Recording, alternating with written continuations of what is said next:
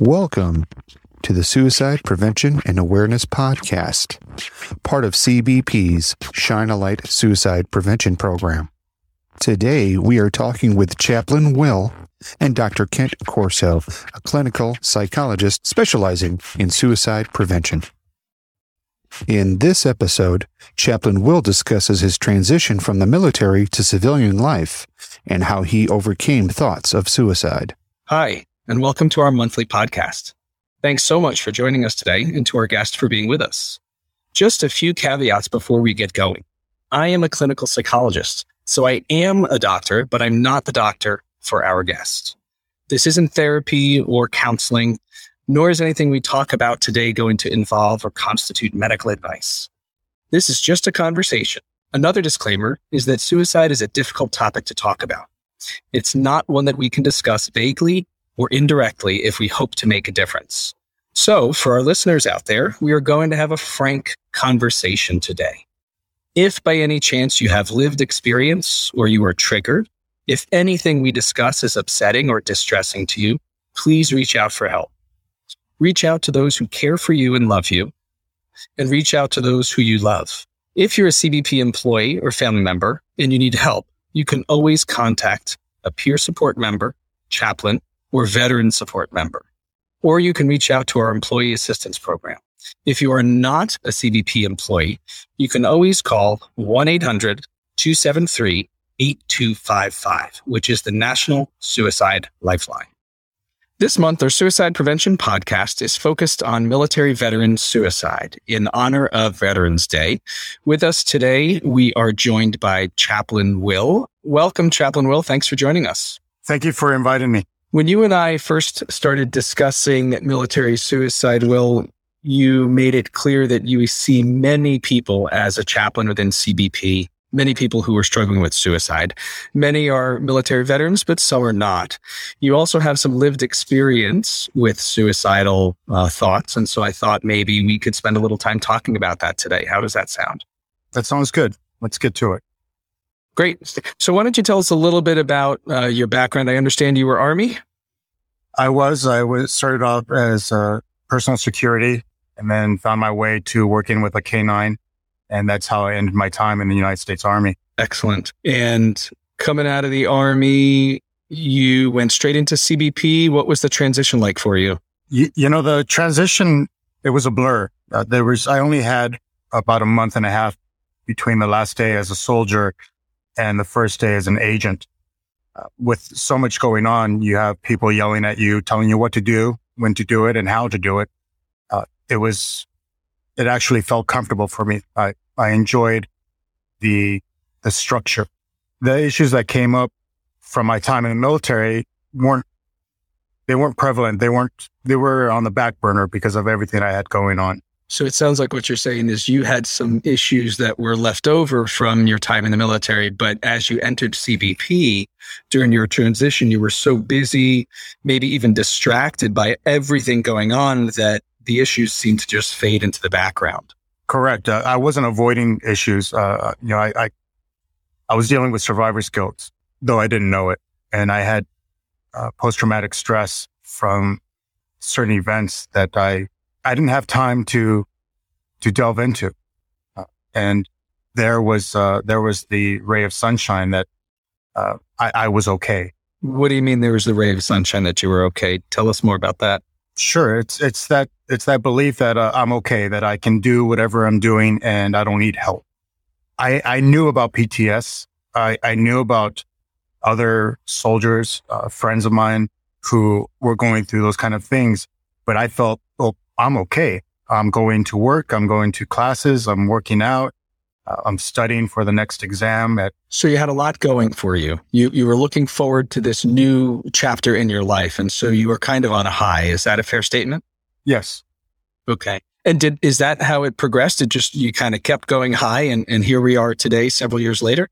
No, I, I had definitely had my lows. Uh, that those didn't come about until after the academy when I went to my duty station. Immediately, the the noise immediately settled and I was just me. And that's when the, that's when the internal battles came. I had a very difficult time because I, I didn't, I couldn't recognize what I was going through. And I feared that whatever I was going through was going to either ostracize me or get me fired from this job that which I was still in probation of. And so when you say stuff you were going through, this is stuff left over from your time in the army, correct? Correct. Just to list them, uh, there was the survivor's guilt. There was the post uh, trauma that manifested in anger. I, I, got to a point and this happened, and this went over years of, in, in the time span. I got used to being angry all the time. Uh, I felt more comfortable in anger than I did in anything else. And it was, there was a little confusion there because a lot of it was just depression, but uh, anger was the motivator for me to get up out of bed to go do what I had to do. It got to the point where I felt I was smarter, faster. I was more effective when I was angry. I'd be willing to bet that there are some people within CBP who feel that way every day, both angry about things, but also feeling like that's what keeps them motivated. it, it is, it is a common factor when you're dealing with the type of personalities that in the first place sign up to put a gun on their hip, a, a shield on their chest and put their lives in, in jeopardy or, you know, between the bad guy and the the victim. And so is that clearly you don't sound angry today. So can you tell us a little bit about how that played out over the last several years? Sure. So, you know, we, we just touched on the, the anger and the depression. When my family, when my spouse and children came, I put them through a lot. They lived on eggshells when I was awake or at home. It got to the point where they they looked forward to daddy going to work or daddy going to sleep while he worked at midnights. I got to the point where I, I could see the damage I was doing to my relationship with my wife and the fear that I was instilling in my children who were just babies at the time. So you were taking a lot of the anger out on your family. I was ver- verbally and emotionally. Okay. And so even though you felt like the anger was a good motivator for you to do your job and you were sort of faster, better, sharper than the people to your left and right, it was taking a toll on your family life. And I couldn't, I couldn't take it. I couldn't turn it off. And so what I did was I isolated myself from everybody at work and I couldn't do that at home. Instead, I was faced with what, uh, with the consequences of my actions and I could recognize the monster I was becoming to my children and the enemy I was to my relationship with my wife. And that culminated in well, one day there, I had a really big fight with my wife. She took the kids to see family up north afterwards just to give us a break. And at, at the time, uh, being alone was not ideal for me. Uh, being alone meant that I, I didn't have any outlet. I, I was forced to look at the mirror and see what I was. And I didn't like it. I thought that I didn't, I wasn't deserving of any love. Uh, and that was one of the reasons I, I grew to be angry at my wife so much was that how could a person love me the way she did? And so I, I began to distrust her. Like I began to hate her for loving me. And, and that, that manifested in pushing her away, uh, to the point where one night that one of the nights that she was she and the kids were gone, I sat down on the floor against my bed and I took my service weapon and held it in my hand with the finger on the trigger. Uh, as I was pointing it to my head, my wife called me and this was about 10 o'clock at night. So she, she should have been asleep. Um, but she had the desire to call me and that was my saving grace. That was, that was God. Um, that was God saving me. Chaplain Will, this is uh, pr- pretty intense and pretty personal. Can I slow it down for a bit and just go back? Sure. It sounds like what you're saying is you were aware that you could no longer sort of what I would say shift gears. You were able to be decisive, stern, sharp, and effective at work. And you felt like a lot of that was driven by anger. But then when you went home, you carried lots of that anger with you. And that was not helpful in the home environment, especially toward your wife. Is that right? Yeah, that, that's exactly right. Sometimes when we think about the kind of stress that we come in contact with every day, and certainly that agents do, and officers and other types of employees, because we have a diversity of employees within our agency. When we think about the stress, sometimes we don't think about it in terms of shifting gears, driving a different speed limit, being adaptable. But that's really what we're talking about here is what is effective in one context or one setting may not be the recipe for success in another, right? Right. And in fact, the anger became so great at home that you even recognized that I am not treating my wife well. And the fact that she loves me in spite of it makes me feel horrible about myself. That's exactly right. It was making it worse. It was compounding whatever was go, whatever turmoil I had inside me. And that's, and that's so interesting because most people would think, well, a significant other, a partner, a husband, a wife, they'll just get fed up dealing with it and walk away. But in, in your case, what you're saying is she was so understanding and loving that that made you hate yourself for doing that to her. Is that right? That's right. It, her, her set of values that she clung to, to keep her in the fight. And it was a fight to keep us together. You know, we look at, we look back on it together today and she brings to light that it was her, it was her faith in, in God and the vows that she took that kept her here. The vows of in sickness and in health. And it was her and not me who initially saw what I was going through as a mental um, injury, as, as, what we call invisible wounds. Um, and dealing with with mental issues, uh, dealing with therapy. She was the first to acknowledge that that it was similar to, say, if I had lost a leg in battle, my my trauma and my guilt for being alive when when my friends weren't so what gave her the ability to be so empathic, so understanding, so loving was that she clearly recognized and accepted your survivor's guilt, some of your P, uh, post-traumatic stress as legitimate bona fide injuries, no different than someone who had maybe lost a leg in combat. Correct. And then this all culminated in you putting your firearm, your government issued firearm to your head. And just as you were about to pull the trigger, she called. Yes. And it, that was, I still look on that day and I can't help but tear up because we're talking about, we're talking about seconds where had she called just a few seconds later, there would, there would be no one to answer the phone. Right. And you, and you truly credit God as the, the force that allowed that timing to happen in such a way that saved you. A hundred percent. Okay. And then you, you mentioned that you talk with many people in our organization and they're, they're suicidal. Some of them are suicidal. How has this experience impacted you as a chaplain? And were you a chaplain then, by the way?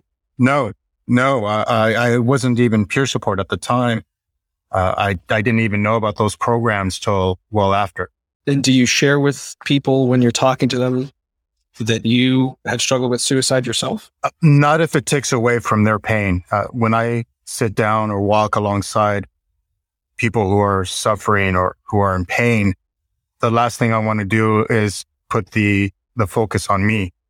And so if I do tell the story, it's well after, or maybe they heard it before during a veterans event that I, you know, put on. I, I am very free about telling my story. And it's because I know that there are others out there who are suffering in secret, who are, who are chained to the darkness by guilt and shame.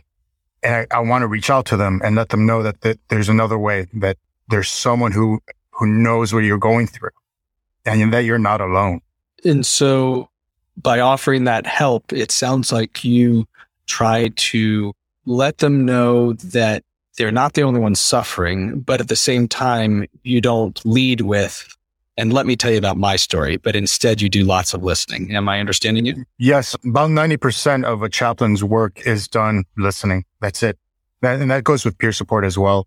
Yeah. It's about sit, it's about listening to them and have given them an outlet where it, the conversation can be confidential. I don't take notes. I don't gossip. I, I know that pain and I, I'm comfortable sharing my story. I do not push that on other people, especially if they're still going through it. I, I'm very thankful and I understand how blessed I am to have made it out of that darkness to the end of the road and still be here. And I know that, I know that there are other people who are still walking, still trying to find their way. And I, I would not want to push that on them. And I would not want to take away from them by sharing my story if it's not appropriate. Sure. So you, that makes good sense. You keep the focus on them and because it's about them. And then if there's any benefit, either at a later date or maybe uh, they hear about it, they might learn about your story. In fact, there is a video that was done about your story. Is that correct? Uh, yes. Uh, a great friend came to me after I believe he attended one of my veteran events and I'm not sure what enticed him, but he wanted to make a video about my, my walk with suicide. And it was overall, it was about two and a half hours of sitting down and him asking me questions just like you are walking me through this. Great. Yeah. And we've included a, a description and a link to that video where this podcast is posted. Chaplain Will, one of the things that we wanted to focus on, in addition to your personal experience with suicide, is how this pertains to military veterans and their struggles with suicide, survivor's guilt, PTS. What's your view of uh, military veteran suicide and why it's happening? They say that 22 veterans die by suicide every day. So, what would you say the reasons are for that? What's your understanding of it? You know, I, I, I'd want to, I'd like to say that it's unique to everyone, but from what I've experienced as a chaplain serving veterans in the uh, border patrol, uh, serving outside of our agency, is that there are some commonalities. There is that sense of alone, aloneness where it's just me and no one would understand. And nothing could be farther from the truth, but when you're in that place, you know, you can talk yourself into any reality. And I think that's one of the issues. I, also believe that relationship has a big part to deal with it. When I was in the army, uh, I lived in barracks. I slept, ate, and and fought with uh, my brothers in uniform. Being in the civilian world, you just don't have that. It, it takes your purposeful, your intentional handiwork to create that environment for yourself. And so many are like me where I just didn't do that. I, I didn't know what to expect, but the reality was that I was, I was alone surrounded by a, a culture where as soon as you were done with your shift, you clocked out and you went home and never to be seen again till the next day at work. That wasn't something I was used to. And it's not what I grew to depend on. I like how you said that it's not what you grew to depend on. Many times when people transition from life in the military to the civilian world, it's a bit of a jarring experience. Two of the things that I've noticed that relate to suicide and put veterans at higher risk are that within the military, we have to encounter lots of hardship. I'm a, a military veteran myself. We encounter difficult things. And in order to perform at our best, we rely on a team. And, and the people to our left and our right, our brothers and sisters in arms, those are the people who help us get through difficult times. And I don't mean difficult times like a divorce, obviously those, but just carrying out the mission day to day can be, especially in a deployed environment, can be incredibly taxing and draining. Of course, without a mission, without a higher purpose or reason to be going through all the difficult things, you wouldn't need someone to your right and left. So at the end of the day, military veterans learn to pursue a mission that helps them be strong and resilient and uh, persistent at trying to achieve that mission. And they're able to tolerate and, and manage and overcome hardship because they have their unit or their support system also in uniform. Would you say in your experience that that is true, that when people come out of the military, two things that may contribute to their suicidal thoughts and feelings are lack of mission and lack of unit. I think those are big parts of it. I really do. There are secondary issues, but nothing hits the veteran harder what they grew to depend on, what they grew to learn as a survival tool, you know, to disappear. I, the other issues, of course, are that at the time I was going through this, I didn't know about EAP. I didn't know about the free therapy that's provided through EAP. I didn't know about the peer support program or the chaplaincy program. And that's not to say they weren't around. And a lot of it had, a lot of it I have to own up to. When I isolated myself, when I pushed myself away from everybody, I, I wasn't thinking that I could be fixed. I thought that what I was going through was something I was just going to have to deal with, like a, a broken, a broken bone or a scar that this is just my life now. There, there's a lot to be done, but at, at the same time, I don't want to take away my own accountability and responsibility. I, I should have done, I should have done better. I should have, I should have seen the value in, in being a better man for my, for my wife and a better father for my children and had that motivate me. But, you know, at the time I was so engulfed with my own pain that uh, I, I just couldn't see past, past all of that. I think what you say has so much importance what you're saying there, Chaplain Will, is that the, your reason for getting help, your reason for getting help was to be a better father, a better husband. It wasn't about strong or weak. It wasn't about any other reason than to be a better person to them. And that's so important because many people hesitate to get help, whether they're veterans or not. I think the veterans have this value that we're supposed to suck it up and press on.